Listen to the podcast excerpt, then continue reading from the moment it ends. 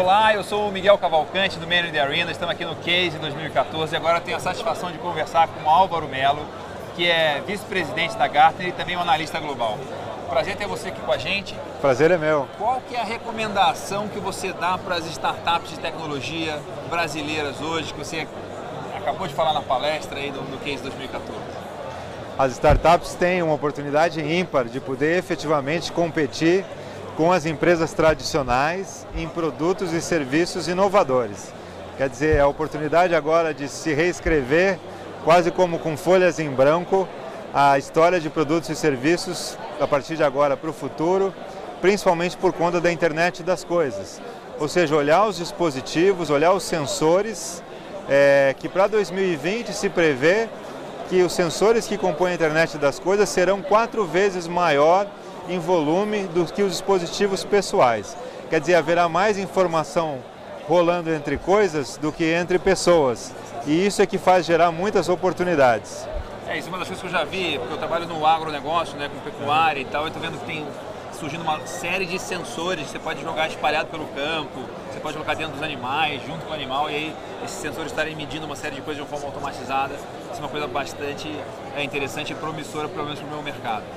Agora, Perfeito. O que, que você recomendaria de diferente para quem está numa empresa já mais estabelecida, mais tradicional, uma empresa maior, uma empresa com estrutura maior, que está preocupada Perfeito. com as, as novas empresas que vão inovar e vão ser diferentes do que elas já estão fazendo? Como competir, não é? A grande recomendação é que essas empresas se preparem com um esforço de renovação do core digital. O que é esse core digital? É um núcleo que a gente entende todas as empresas deveriam se preparar. Basicamente se resume em três grandes componentes. As empresas precisam renovar suas aplicações empresariais, basicamente seus sistemas de gestão, seus ERPs, para que eles deixem de olhar não apenas as áreas internas, os seus processos internos, a sua eficiência operacional interna, mas também que sejam ERPs capazes de se integrar com o mundo externo, componentes que possam ser abertos e se conectar com componentes externos. É o que a gente chama de ERPs pós-modernos. nos próximos três anos, o Gartner acredita que boa parte dos componentes de um ERP, aproximadamente 50% dos componentes de um ERP, estarão fora, estarão na nuvem. Então, por exemplo, assim como componentes financeiros estarão dentro das organizações, em instalações nos seus próprios data centers, ou ainda que em data centers privados, é, sendo entregues pelos seus ERPs internos, falarão, por exemplo, com soluções de otimização logística ou soluções de gestão de fluxo de caixa ou soluções de gestão de talentos na área de recursos humanos, sendo essas soluções externas providas como software as a service.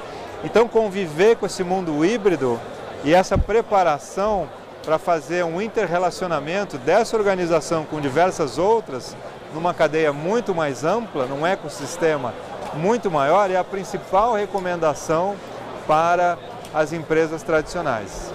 O que, é o erro mais comum de quem está numa startup e de quem está numa empresa, vamos dizer assim, tradicional? Assim? O que, que você fala assim, tipo, você deve ter acompanhado, deve conviver, o que, que você vê de se errar mais fácil, de se mais, mais comumente é, ser o, o, o erro? Nas diversas empresas tradicionais com as quais conversamos, o erro mais comum é a liderança, principalmente o C-level, é, CEO, COO, CFO, não reconhecer que há ameaças que estão sendo positivamente trazidas pelo digital business. E considera que aquela indústria está imune ou não vai Todo ser. Todo mundo acha que é imune, né? A música também achava, né? Todo mundo. Também. E acha que aquilo é um futuro distante, acha que aquilo é um horizonte de tempo de alguns anos e que agora não, não afeta, não impacta a organização. Como é que você consegue, quais ferramentas você usa, como, é, qual é o discurso, a conversa para mudar mindset, mudar modelo mental? Porque esse ser um grande desafio seu, né? Chegar num cara que não acredita numa série de coisas e as coisas estão explodindo na frente dele aí já e ele não conseguiu enxergar. É. Não tem jeito. É, a vida do líder de TI se transformou em algo muito mais complexo, muito mais difícil, ou seja, requer muita aculturação.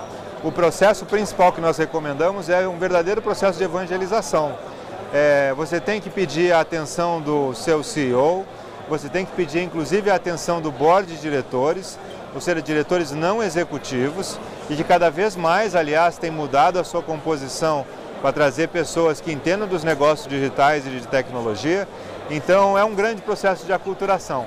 Precisa haver tempo na agenda, principalmente dos líderes de tecnologia, para se consumir com as organizações que ainda entendem que essas ameaças ainda não aconteceram, ainda não chegaram e que tratam de um futuro remoto é, distante. Não é mais falar do e-business tradicional, né? Agora o digital business requer tratar a internet das coisas. Se a terceira entidade, que é a internet das coisas, além de pessoas e negócios, que já são duas entidades que fazem parte da atenção da maior parte das organizações, se a terceira entidade não estiver adicionada, é, a empresa não está fazendo verdadeiramente digital business. Muito interessante. Uma das coisas, pelo menos para mim, assim, o sinônimo que é mais conhecido da Gartner é o Hype Cycle, né? aquele gráfico que mostra a adoção de tecnologias e a atenção que as pessoas estão dando para cada uma das tecnologias mas eu nunca vi uma explicação de como deve ser a maneira correta de se utilizar aquele gráfico. Vamos dizer que você me entregasse o gráfico, o Hype Cycle atualizado aqui 2014. Perfeito. Como que eu leria ele? O que, que eu deveria olhar? O que eu deveria prestar atenção? Onde que estão tá os focos aí de, de cuidado?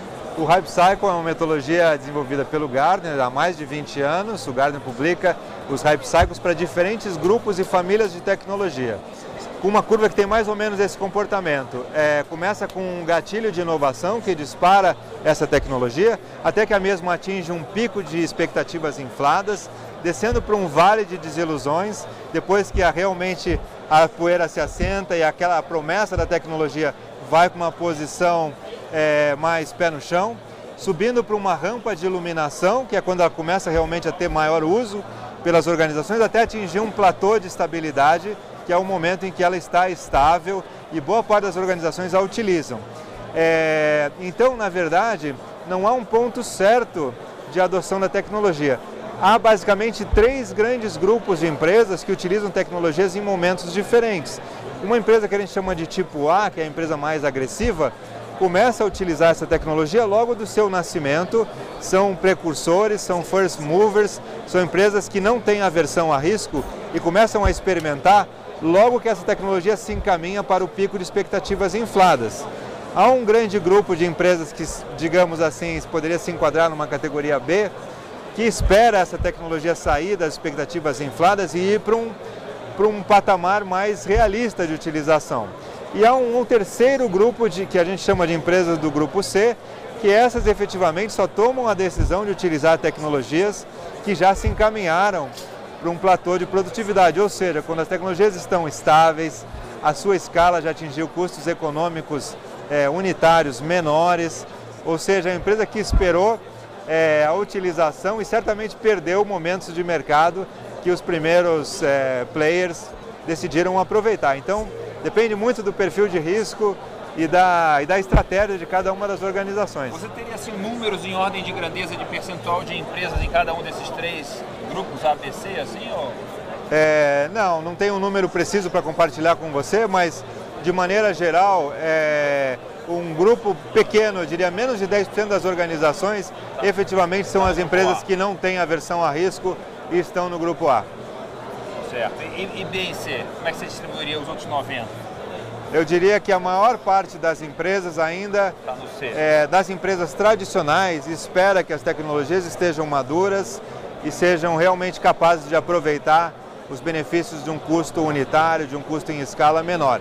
É, infelizmente, as organizações têm sido, em geral, a não ser que sejam empresas eminentemente de tecnologia, empresas verdadeiramente classificadas, onde a sua indústria principal é tecnologia, como por exemplo indústrias financeiras, que, os bancos, que certamente se caracterizam, caracterizam por uma maior maior volume de investimentos em tecnologia, é, a maior parte das indústrias tradicionalmente espera é, os custos em escala ficarem menores e conhecer aplicações que outros já estão utilizando. É, vamos dizer que se eu quisesse começar a usar uma tecnologia hoje, por algum motivo, que ela está após o pico das expectativas infladas, isso tem alguma vantagem? Como que é o melhor, qual seria a estratégia de usar uma está naquele momento de montanha-russa descendente e, indo para o Vale da Morte, vamos dizer assim. Não sei se Vale da Morte, ah, o, o Vale das Lamentações. O Vale da Desilusão é, uma, é um ponto em que a tecnologia efetivamente assenta os seus pés no chão, quer dizer, se mostra realmente para onde a impressão 3D vai. Nesse caso, a impressão 3D de uso corporativo certamente já está se encaminhando para a rampa de iluminação, está tendo casos de volumetria e casos de sucesso. A decisão é, é realmente quanto você prefere inovar antes e utilizar, ainda que pagando custos maiores, criar serviços em torno daquele produto e que permita tomar a frente no mercado. Hoje, por exemplo, você pode descer em Nova York e ir a uma daquelas confeitarias que usa a impressão 3D para fazer bolos de aniversário. Quer dizer, não se trata mais apenas de impressão de plástico, mas também a impressão e construção de coisas orgânicas, ainda que em pequena escala. Né? Então é uma decisão de aversão a risco e de aproveitar oportunidades que tem a ver com o DNA da organização. Não há uma receita de bolo é, clara. Né? Da mesma forma, uma empresa como a Tesla, que faz seus carros elétricos, decidiu utilizar tecnologias antes que seus custos, custos de escala tivessem já atingido o platô de produtividade. Os carros elétricos ainda estão buscando seu patamar econômico é, acertado. Mas certamente tem um conjunto de pessoas e um segmento de clientes que não só tem, constitui a longa fila de espera, mas também são ávidos consumidores pelos carros elétricos. Então, há espaço para todos. É interessante você falar da Tesla, porque eu sou um cara que não sou nada ligado em carros, não tenho nenhuma assim, mas obviamente sou muito mais ligado em gadgets, vamos dizer. Né? E eu tive num stand da Tesla dentro de um shopping nos Estados Unidos, eu falei, acho que foi a primeira vez que eu falei, olha, isso aqui era um carro que eu queria ter. O negócio é incrível porque não tem é, quase que o carro inteiro é porta-mala, porque o motor é muito pequeno e tem, usa, gasta muito pouco espaço, então tem e toda a questão de telas e é, impressionou muito assim todo, todo o desenho e é uma coisa engraçada como pessoas Perfeito. diferentes se interessam por coisas diferentes. Se me mostrar um carro mais moderno, convencional, vamos assim, eu não iria me, é, me interessar tanto. Sem dúvida. E há oportunidades como, por exemplo, as pílulas inteligentes, que já se utilizam de sensores que são biodegradáveis, permitindo que empresas dentro da indústria farmacêutica é, permitam fazer o acompanhamento de quando que pessoas idosas, por exemplo, tomam medicamentos, registrando os horários, registrando se a absorção pelo corpo foi corretamente é, metabolizada e informando aos familiares quando, por exemplo, pessoas não tomaram os diferentes remédios em, no horário devido, vendendo isso como um serviço, como uma aplicação. Então isso foi permitido por uma tomada de decisão de uma tecnologia antes de ganhos em escala. Muito interessante. Uma coisa que eu gosto de perguntar para todo mundo que eu conheço e é, em especial para pessoas que eu tenho certeza que são muito bem informadas é quais são os seus hábitos de informação, como que você se mantém informado, o que, que você lê, o que, que você consome, que tipo de curso você busca fazer, como é é a sua rotina, vamos dizer, anual é, de, de, de, atualização, para você estar tá sempre é, na crista da onda. Eu costumo usar muito o front-end web, mais do que o front-end mobile, pelo tamanho da tela, certo. mas me conecto aos principais é, instrumentos de mídia no mercado, né? no Brasil, os portais de informação como o Estadão, é, o próprio UOL, mas é, principalmente a revista Exame, também são, são meios que eu costumo consultar. E lá fora, fundamentalmente, Financial Times, The Economist e New York Times como notícias em geral, notícias do mundo, inclusive as notícias de tecnologia.